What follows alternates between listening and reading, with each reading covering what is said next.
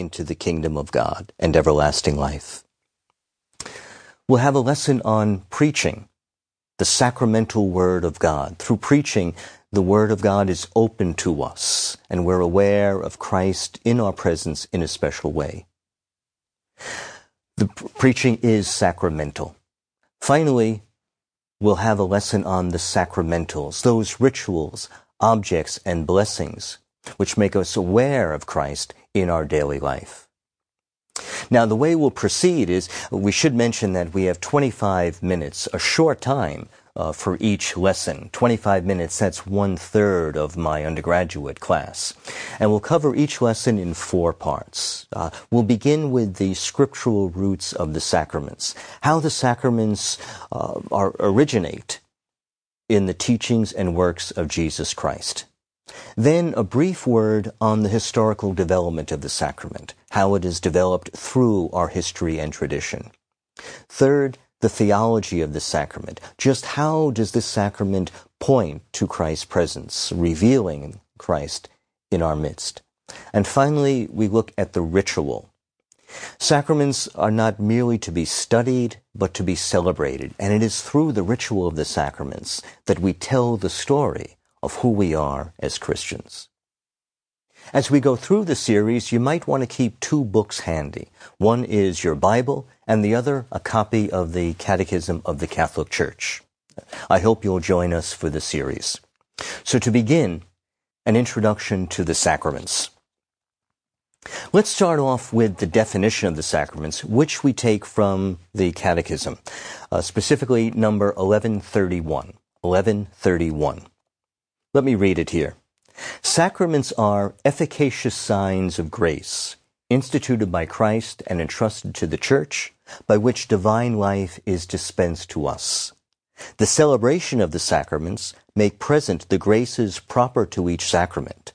They bear fruit in those who receive them with the required dispositions. By the way, some of you may remember the old definition of sacraments from the Baltimore Catechism. Certainly, I grew up with this. A sacrament is an outward sign instituted by Christ to give grace. The new catechism expands upon the old definition. Let's focus on seven points here. First, sacraments are efficacious signs. That is, they affect what they signify. Something happens because of them. They cause something to happen. Now, most signs simply point. Think of the exit sign, or here in Washington, D.C., the sign pointing towards the Lincoln Memorial, that way. But some signs are efficacious. Again, they cause something to happen. For instance, uh, we may notice a couple celebrating their 10th wedding anniversary over a fine dinner in a French restaurant with white linen tablecloths, candlelight. They hold hands and whisper to each other. We may notice them, but please don't stare. Right? These signs enhance their relationship. Right? They express their love for each other and their love grows. It doesn't just point to something. Something is happening with them. Could you imagine if they decided not to celebrate their anniversary, that they just didn't care? How sad. But by celebrating, not only does it point to their married love, it enhances or deepens their love for each other. By showing love for another, love grows. So, some signs are efficacious. They affect what they signify. They cause something to happen.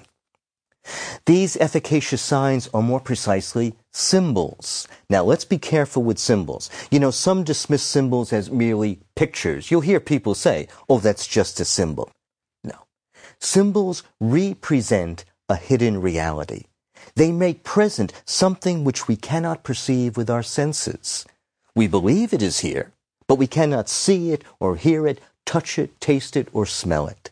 Like love, for example.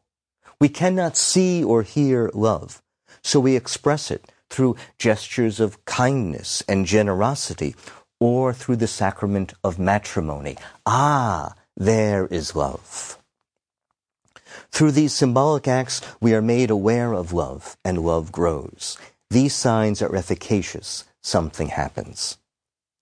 The second point, they are efficacious signs of grace. Grace, very simply, means the presence of God. When we're in the state of grace, we believe we are in close relationship with God.